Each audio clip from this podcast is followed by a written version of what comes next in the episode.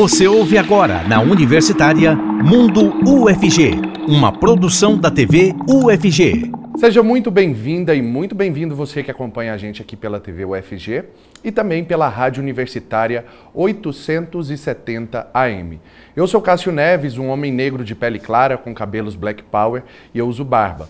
Por questão de inclusão para o nosso público cego e de baixa visão, vocês sempre têm acesso à nossa autodescrição, a autodescrição, na verdade, de todas as pessoas que participam aqui do programa. Além da acessibilidade em Libras para o nosso público surdo. E nesse bloco, o intérprete de Libras é o professor Diego Barbosa, coordenador do Labitave. Ele se descreve como um homem de pele branca, com cabelos e olhos castanhos e tem barba cheia.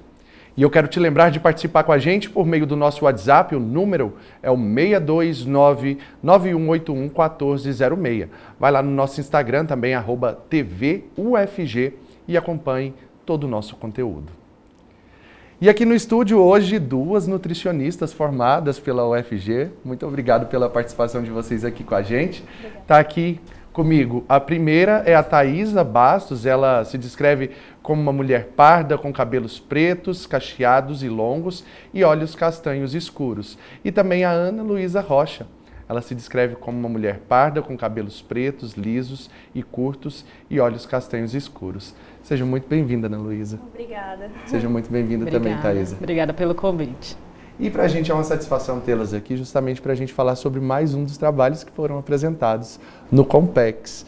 E aí você, é, vocês buscaram é, um assunto que assim é, é tão necessário, né? A, a, questão de, de se preocupar com a alimentação das pessoas. Conta um pouquinho sobre o trabalho de vocês.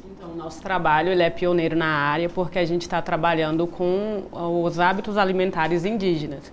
Então, assim, a população indígena, bem como as pessoas em vulnerabilidade social ou alimentar, no geral, ela não é tão bem estudada na nutrição em geral.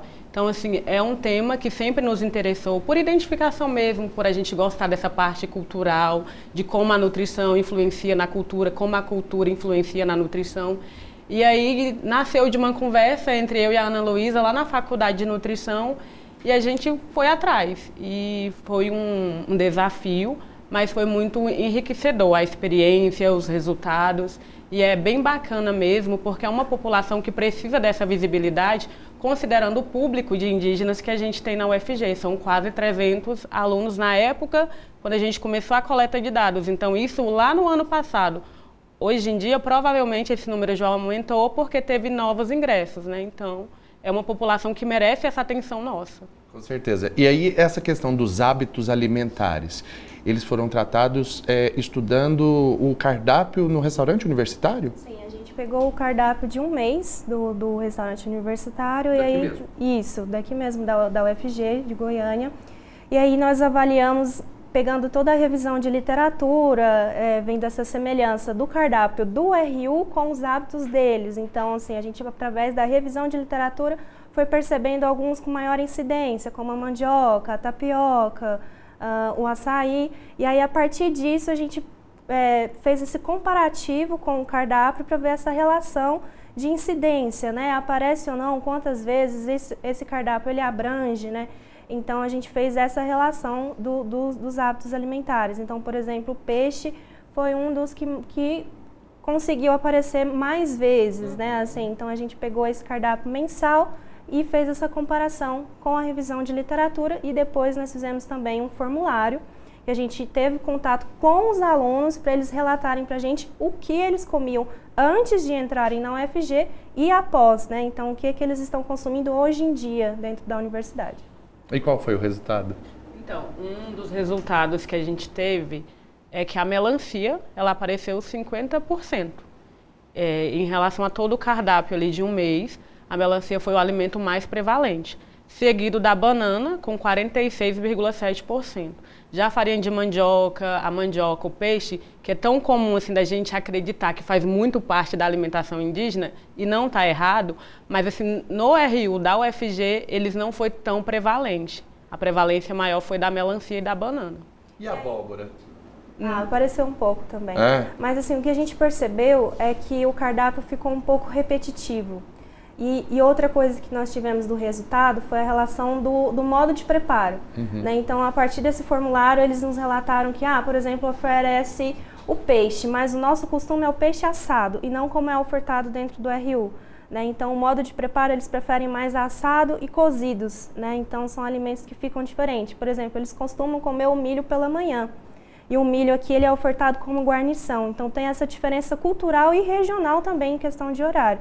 Né? Então, essa foi a nossa percepção que eles relataram que acharam um pouco repetitivo, né? E ter, poderia ter uma maior variedade de frutas, até por uma questão de valorização dos alimentos regionais daqui uhum. também, que se assemelham, é, por exemplo, o tamarino, o piqui, por que não, né? Oferecer o piqui, dentre outros alimentos aqui que são regionais. Né? Difere para eles também a questão do, de como é apresentado esse milho, por exemplo, se na espiga ou se cortado, eles relataram alguma coisa do tipo? Eles evidenciam bastante essa questão do modo de preparo, porque querendo ou não, ali no cardápio do RU, por estar numa guarnição, passa por um processo, né, de processamento mesmo. Ele vai ali cozido na forma de, de um curau, não, não bem um curau, mas é, e aí eles têm esse aspecto do milho mais natural na espiga.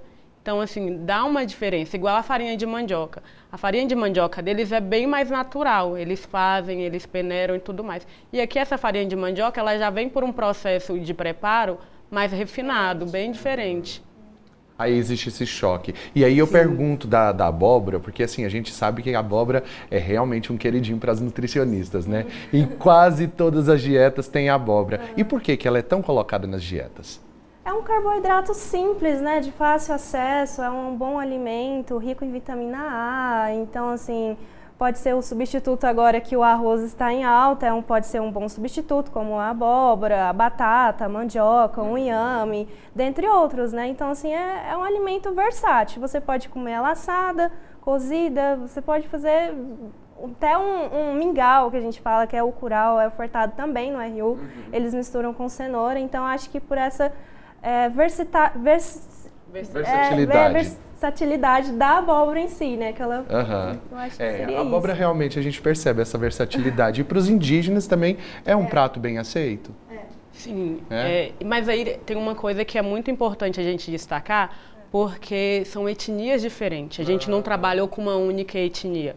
Então, assim, só da nossa pesquisa, dos que tiveram acesso ao formulário para responder, foram cinco etnias diferentes. Então, também tem essa variação dentre as etnias indígenas. Antes de popularizar, inclusive, como tapioca, eu também conhecia como beiju. É. Até por conta da minha avó ser da região do Tocantins. Exato. Então, lá eles também chamam. chama é, de, beiju. de beiju. De beiju, é. Aí, outro dia, até conversando com ela, ela falando, não, mas é pela espessura. Sim. É que o beiju, ele é mais grossinho, é mais, mais puxento, enquanto é. a tapioca já é peneirada, mais fininha. É. Então, é realmente, como você estava dizendo, Ana Luísa, parece que, assim, gourmetizaram a tal Foi. da tapioca.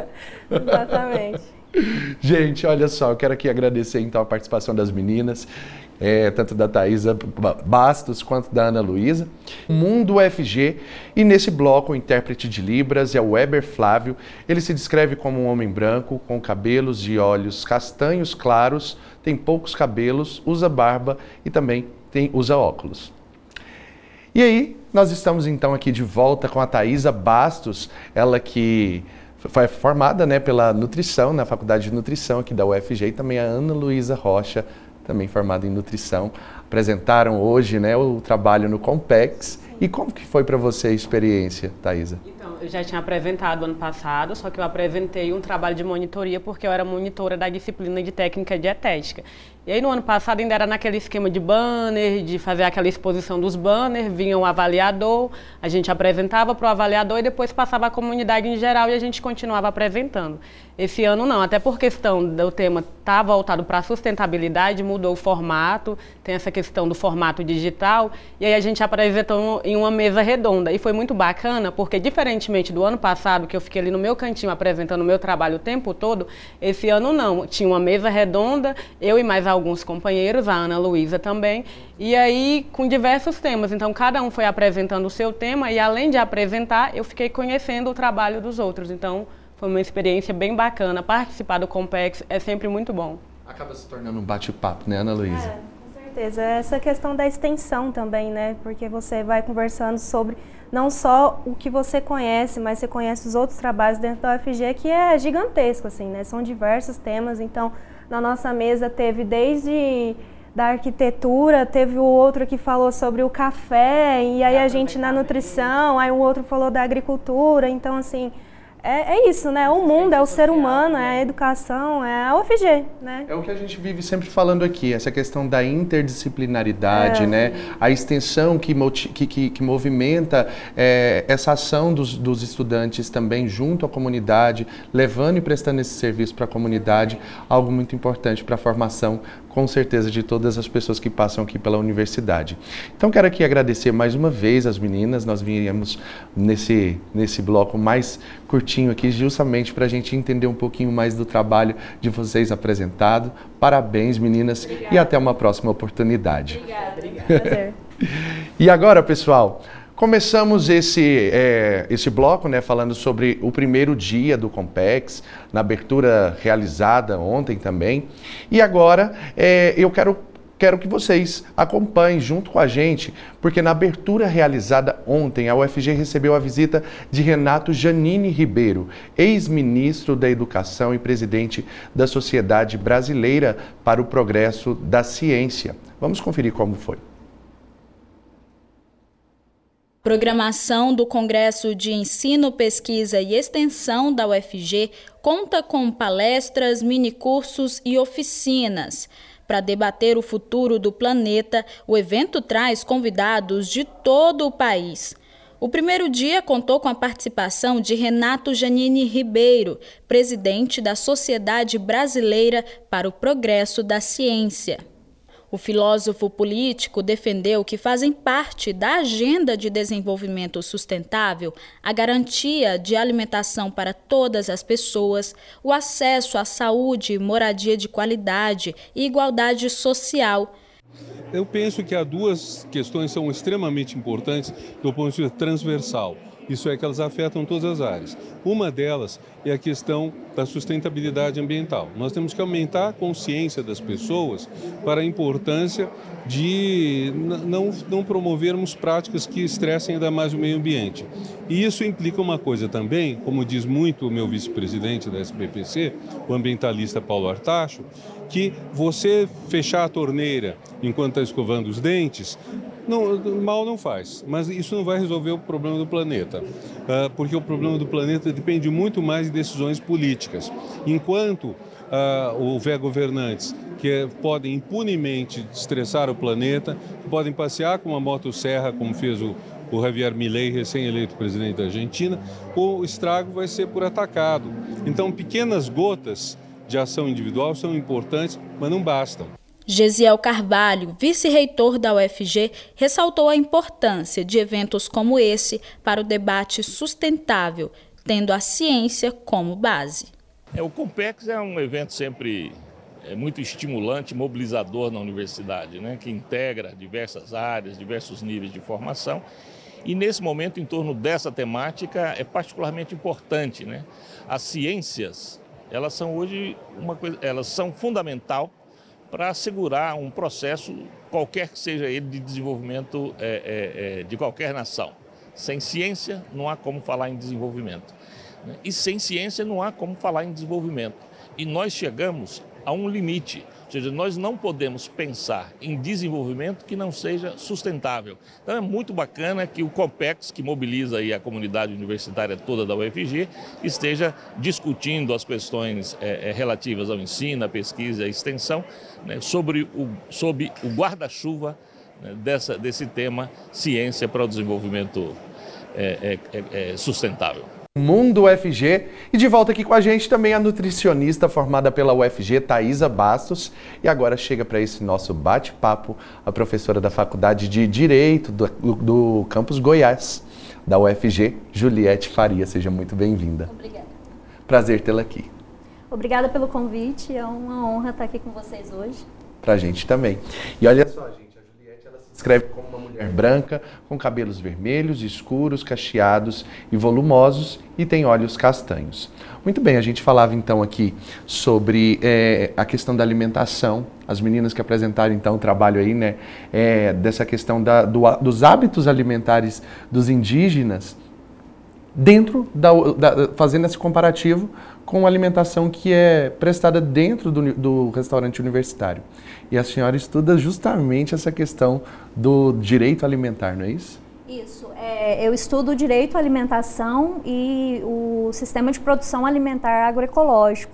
E eu faço uma relação disso com os feminismos. Eu tenho duas frentes de estudo, uma no, no, doutorado, né, que eu estou cursando na PUC Paraná, em Direito Econômico e Socioambiental, e também por meio de um grupo de estudo é, que eu criei dentro da Faculdade de Direito da Regional Goiás. É, em que quinzenalmente nós estudamos textos previamente selecionados para leitura e que tenham relação com direito à alimentação, que por sua vez se relaciona com diversos outros direitos, né? Direito à dignidade da pessoa humana, direito à saúde é, e direito também ao meio ambiente ecologicamente equilibrado. Então, a, a relação do, do, meu trabalho é de direito à alimentação com essas diversas frentes, inclusive dos povos indígenas, povos quilombolas e outros povos tradicionais, respeito à cultura, respeito a crenças. E os feminismos entram como uma parte é, em que eu estudo as mulheres latino-americanas como é, principais atrizes na produção de alimentos saudáveis e agroecológicos. Dentro das comunidades indígenas, vocês, não sei se é o viés de vocês, se vocês também estudaram isso, mas quem costuma é, preparar esses alimentos? Os indígenas homens ou as indígenas mulheres? Ou dentro da comunidade indígena todo mundo faz esse serviço? Apesar de não ter sido um foco da nossa pesquisa, a gente percebe pela revisão de literatura que foi muito comum ser um preparo feminino. E aí, muita coisa ainda permanece, mas a gente percebe com esse processo da vinda dos indígenas para as grandes cidades, os grandes centros, que muita coisa acaba mudando também, porque às vezes vem o indígena homem e aí, por exemplo, o dia que o RU não abre, ele tem que dar um jeito. Então é ele mesmo que vai ter que cozinhar. Então já quebra um pouco nisso que era muito cultural e muito forte antes.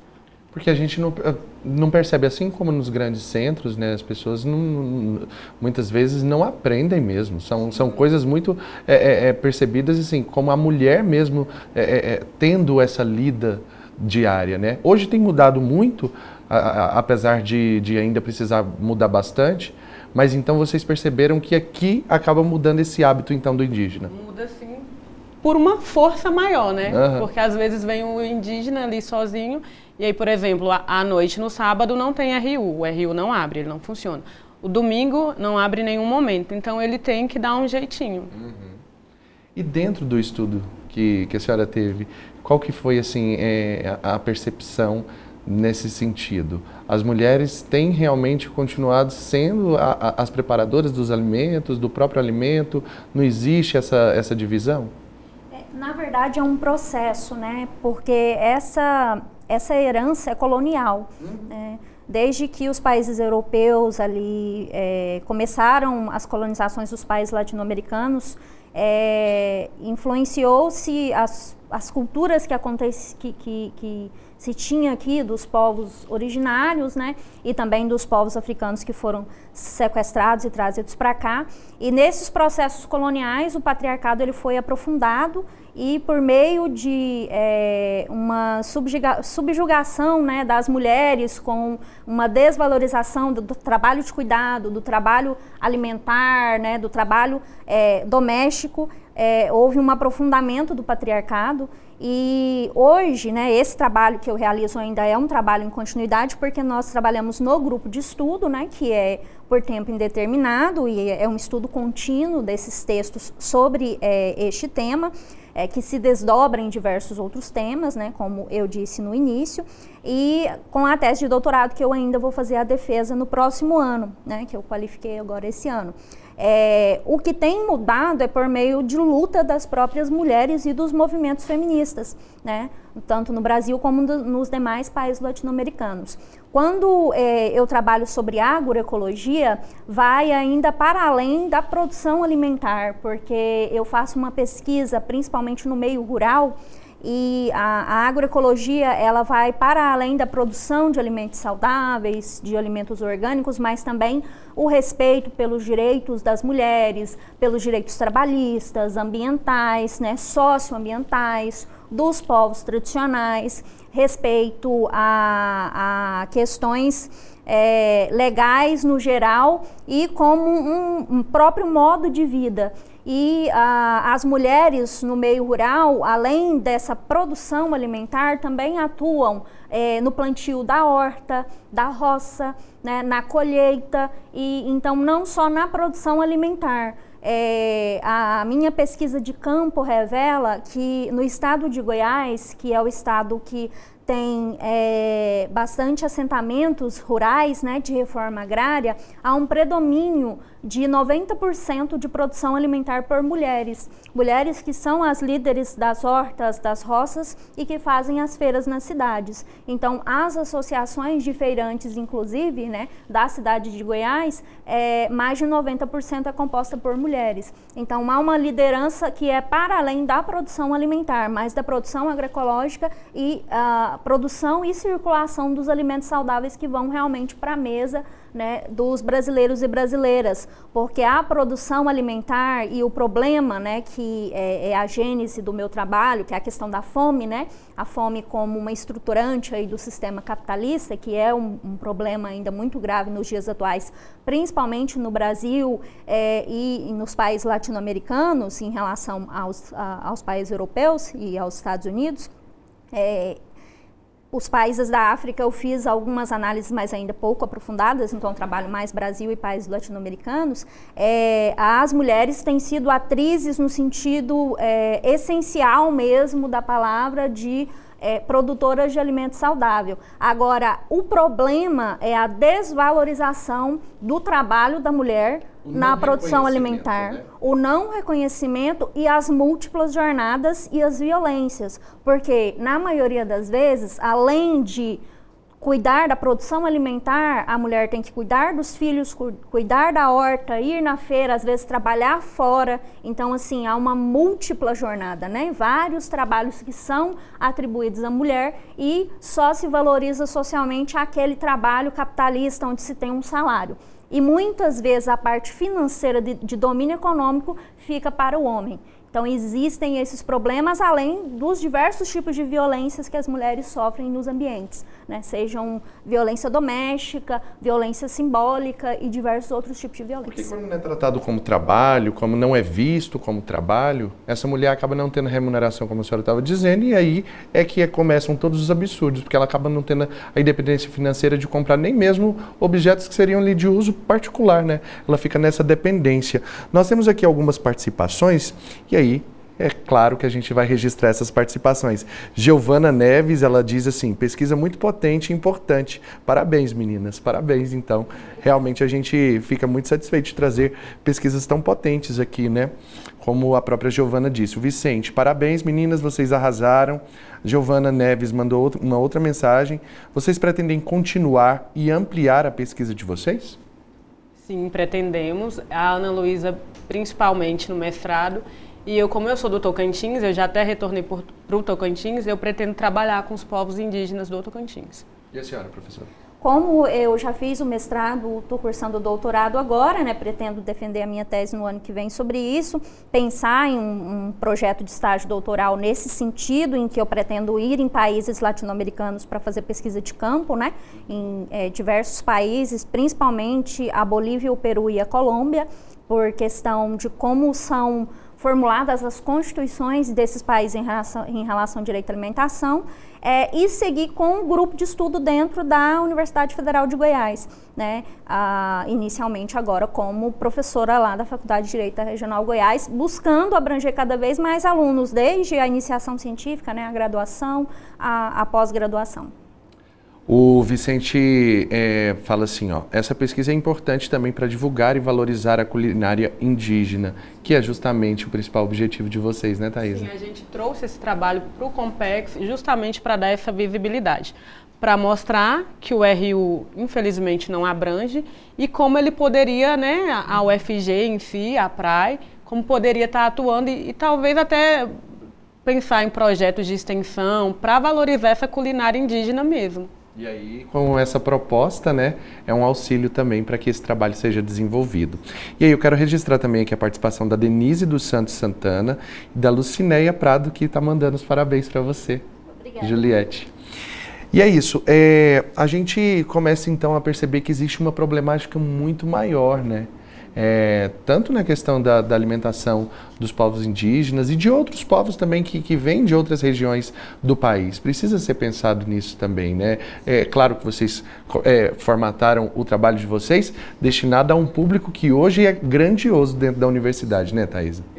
Eu sou do Tocantins, apesar do Tocantins de onde? já ter Arraias, Arraias, bem aqui na fronteira. Então, assim, a gente chega aqui, cidade grande, tudo mais, eu do interior, a gente tem um choque de realidade. Uhum. Imagina eu morando na cidade, por mais que seja no interior a vida toda, eu tenho esse choque, né, essa divergência. Imagina quem vem de uma outra cultura, por mais que seja o mesmo país, mas o Brasil ele é muito rico. E é, é isso que me né? encanta no Brasil, né, diversidade de cultura. Então, a gente tem que pensar assim, tem os quilombolas, né? O FG inclui traz para gente quilombolas, indígenas. Também a gente pode pensar na questão dos ribeirinhos, que é muito forte no Tocantins. Então, assim, tem a comunidade periférica também, que às vezes fica ali esquecida. São várias e várias é, populações que merecem né, essa atenção toda. O bacana é que a praia está sempre aberta, né, esse diálogo. Então, trabalhos como esses realmente vêm para poder engrandecer e para poder trazer sugestões como essas que você trouxe. E aí, a gente voltando a falar sobre a questão da alimentação, principalmente é, é, nesse viés fe, é, feminista. É, a gente tocou no assunto da, da, das mulheres muitas vezes não terem esse trabalho reconhecido. E é ensinado para essa mulher desde pequena a, a, a, brincar já com panelinha, brincar de cozinhadinho, coisa que para os homens é sempre aquela lida de, de, de ir para outros trabalhos, não é isso? Isso, por ser uma herança colonial, né, é, a formação da sociedade brasileira, ela baseou-se no patriarcado, né, nessa desigualdade entre homens e mulheres. E isso é muito difícil de ser modificado. Apesar de nós termos o direito né, de igualdade entre homens e mulheres na Constituição Federal de 1988, é, o que é um avanço e de é, terem iniciativas, ações é, tanto públicas quanto privadas nesse sentido, a maioria de todas, de todas as conquistas feministas são oriundas dos movimentos de mulheres, dos movimentos feministas no Brasil, principalmente das mulheres rurais, né, das mulheres que, que produzem esses alimentos, que têm essa relação com a produção alimentar.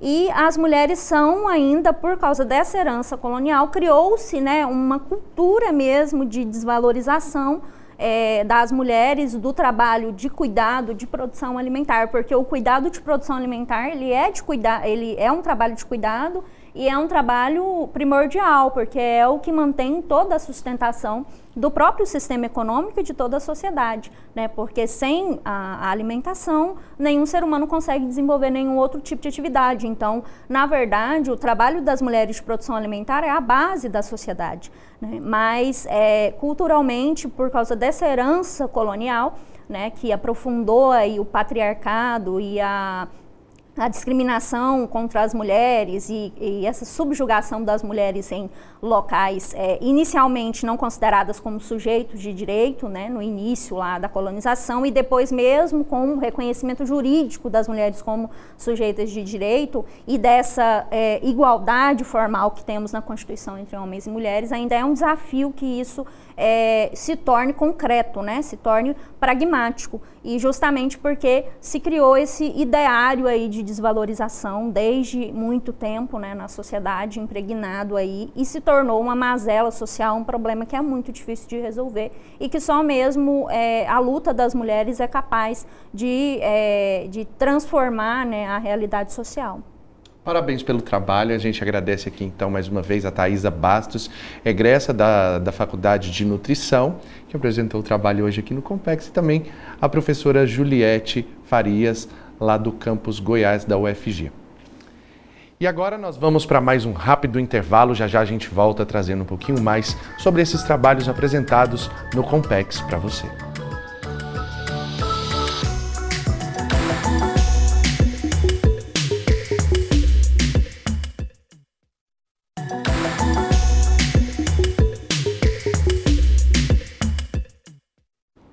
Já estamos de volta com o Mundo UFG e nesse bloco o intérprete de Libras é o Diogo Marques, integrante do Labitave.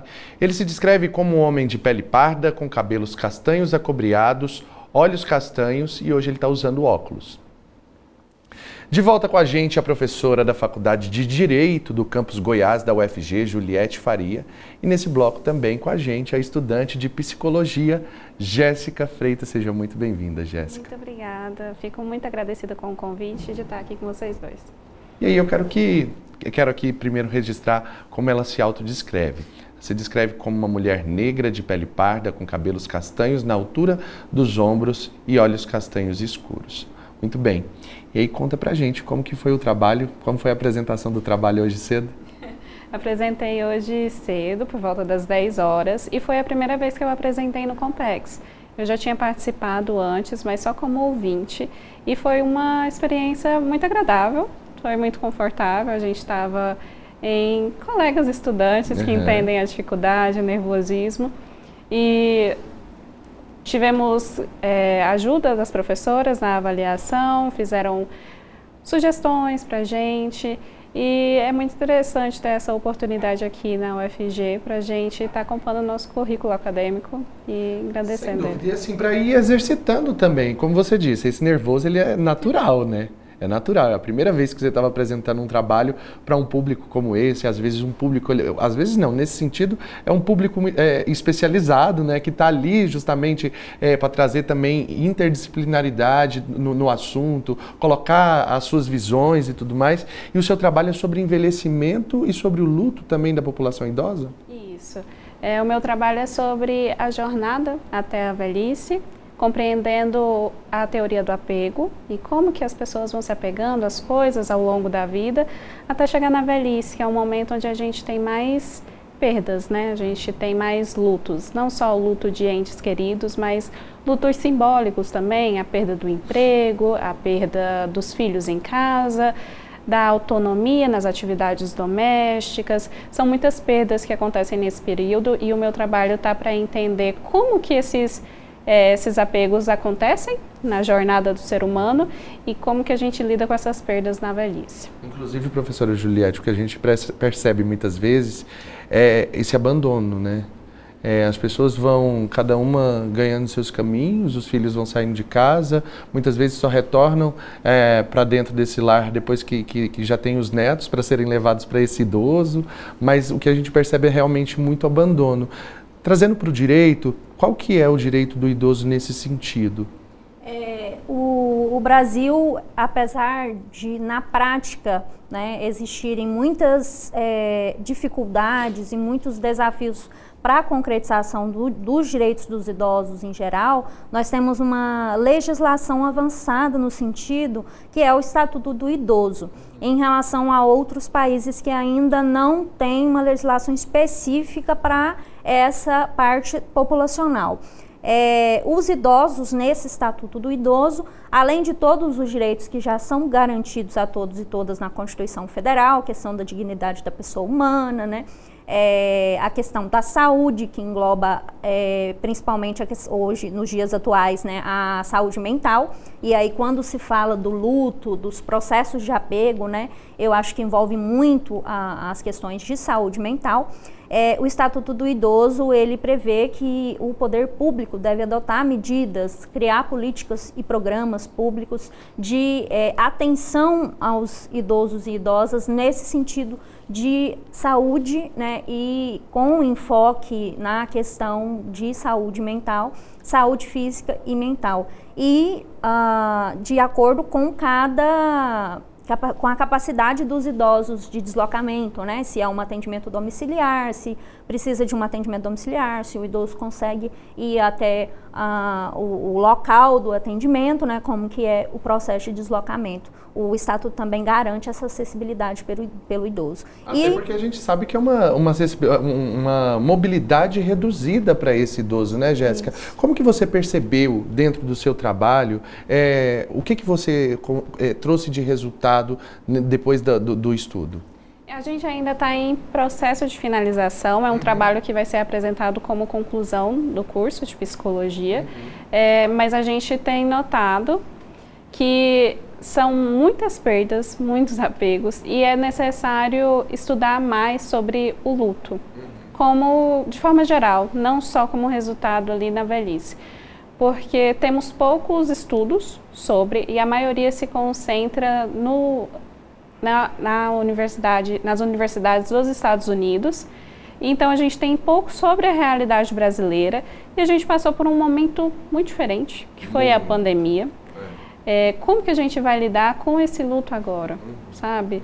É, então está carecendo de estudos na área, é isso que a gente consegue perceber e a gente carece também de uma escuta mais acolhedora para saber receber é, esses relatos e orientar eles da melhor forma possível.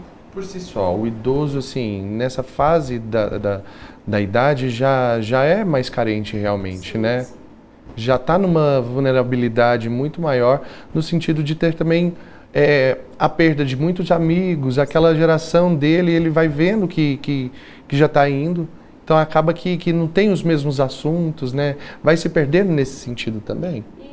Sim, e outra coisa que acontece é, a gente está numa sociedade que o ritmo é muito acelerado. Uhum.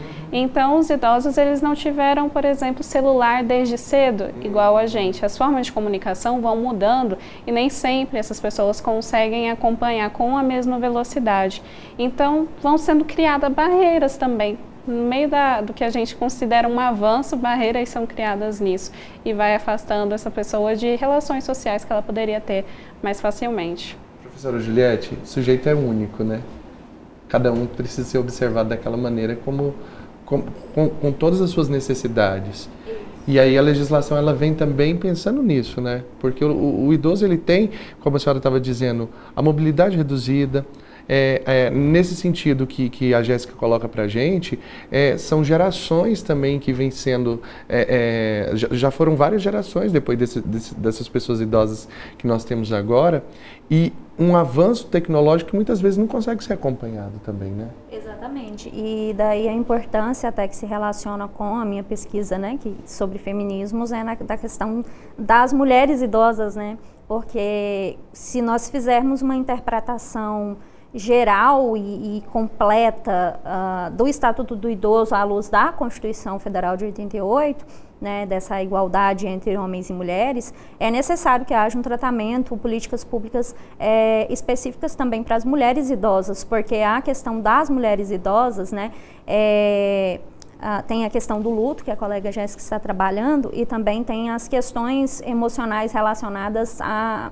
ao, ao próprio processo de envelhecimento né, é, aos cabelos, é, à pele, né, a, a, esse processo de envelhecimento, muitas vezes ele é muito mais difícil para as mulheres. Então, é, uma interpretação aí das legislações brasileiras nos permite entender que o Estado ele precisa desenvolver políticas públicas específicas para o público idoso, né, nesse sentido de que, de redução da mobilidade, né, de, desses processos de apego, de luto, e dentro do, do grupo né, idoso também dá uma atenção especial, específica às mulheres, né, às mulheres idosas. Existe esse recorte no seu estudo a respeito de quem é impactado mais, se homens ou se mulheres, é, nessa fase da idade?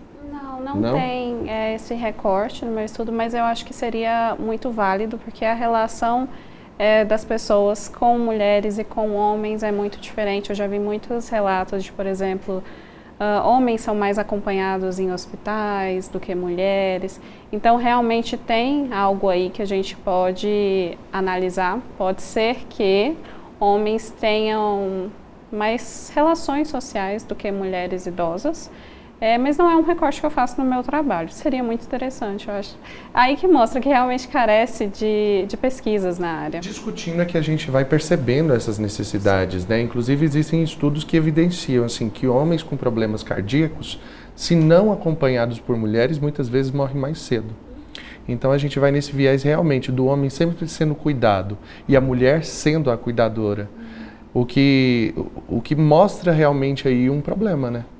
Isso, é um problema, uma cobrança, é, é sempre um, um, peso a mais para essa mulher, que além de lidar com as questões dela, lida também com as questões dessas pessoas que estão ali é, é, de alguma maneira ligadas e dependentes delas. Exatamente, e é por isso que é necess... são necessárias políticas específicas para mulheres idosas, porque na maioria das vezes essas mulheres elas ainda estão no trabalho de cuidado e é, o, o cuidado com si mesmas fica para depois, né? O cuidado com o outro ele vem primeiro, geralmente. É porque é tanta gente para cuidar, né, que acaba ficando realmente deixar de lado a saúde da mulher. Exatamente. Muitas vezes é, é, a mulher cuida, a mulher idosa, ela cuida do marido idoso, ela cuida dos netos, dos filhos, né, dos bisnetos, mas não cuida dela mesma.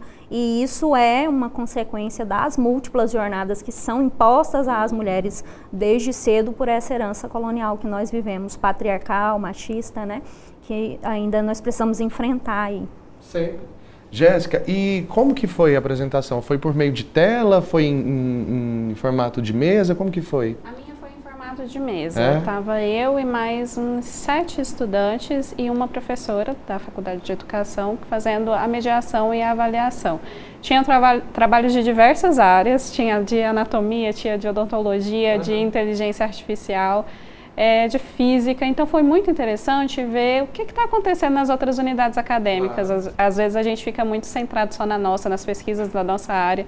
E foi muito interessante ver coisa, como tem sido desenvolvido coisa aqui dentro da UFG para ajudar a sociedade, é incrível. Jéssica, parabéns pelo seu trabalho, que continue frutificando, como a gente estava falando aqui, vão surgindo. É às vezes questões que você pensa, ah, isso eu posso é, unir ao meu trabalho, enriquecer ainda mais, né? Então é, é nesse diálogo que vai abrangendo e realmente é, buscando novas possibilidades. Parabenizar também a professora Juliette pela pesquisa, parabéns e que a gente possa dialogar novamente sobre esses assuntos aqui mais vezes. Obrigada, é um prazer aqui. Vou agradecer mais uma vez o convite. Muito obrigado.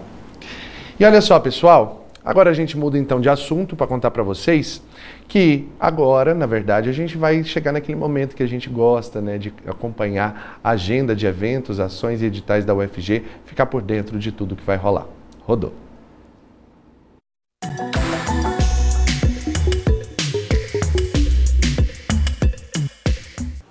Fala pessoal, tudo bem? Meu nome é Maria Fernanda Ribeiro e sou uma mulher jovem de pele clara, com cabelos e olhos castanhos. Eu estou em corredor de um prédio aqui da UFG que tem janelas de vidro dos dois lados. E agora a gente vai conferir um pouquinho do que, que está rolando na universidade. Está começando mais uma agenda UFG. Vamos lá? Estão abertas as inscrições para o processo seletivo do programa de pós-graduação em Educação em Ciências e Matemática. São oferecidas vagas para o mestrado e o doutorado também. E se você tem interesse em se inscrever e quer saber mais detalhes sobre o edital, basta entrar no site ime.ufg.br. O Instituto Verbena da UFG está com edital aberto para o processo seletivo para o curso de licenciatura em matemática, que será ofertado na modalidade à distância, hein?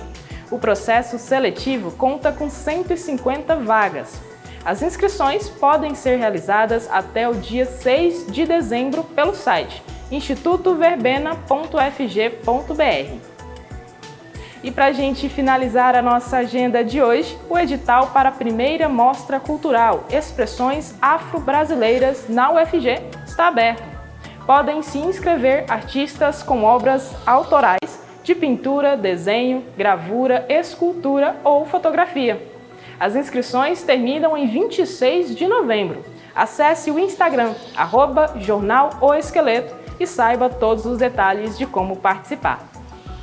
Essa foi a agenda de hoje, eu fico por aqui. Continue acompanhando a programação da TV UFG. Valeu, Mafê. Muito obrigado pelas informações. Eu vou ficando por aqui, pessoal. Mas amanhã eu te espero a uma da tarde. Muito obrigado pela sua companhia. Beijos e até mais. Tchau. Você ouviu na Universitária Mundo UFG, uma produção da TV UFG.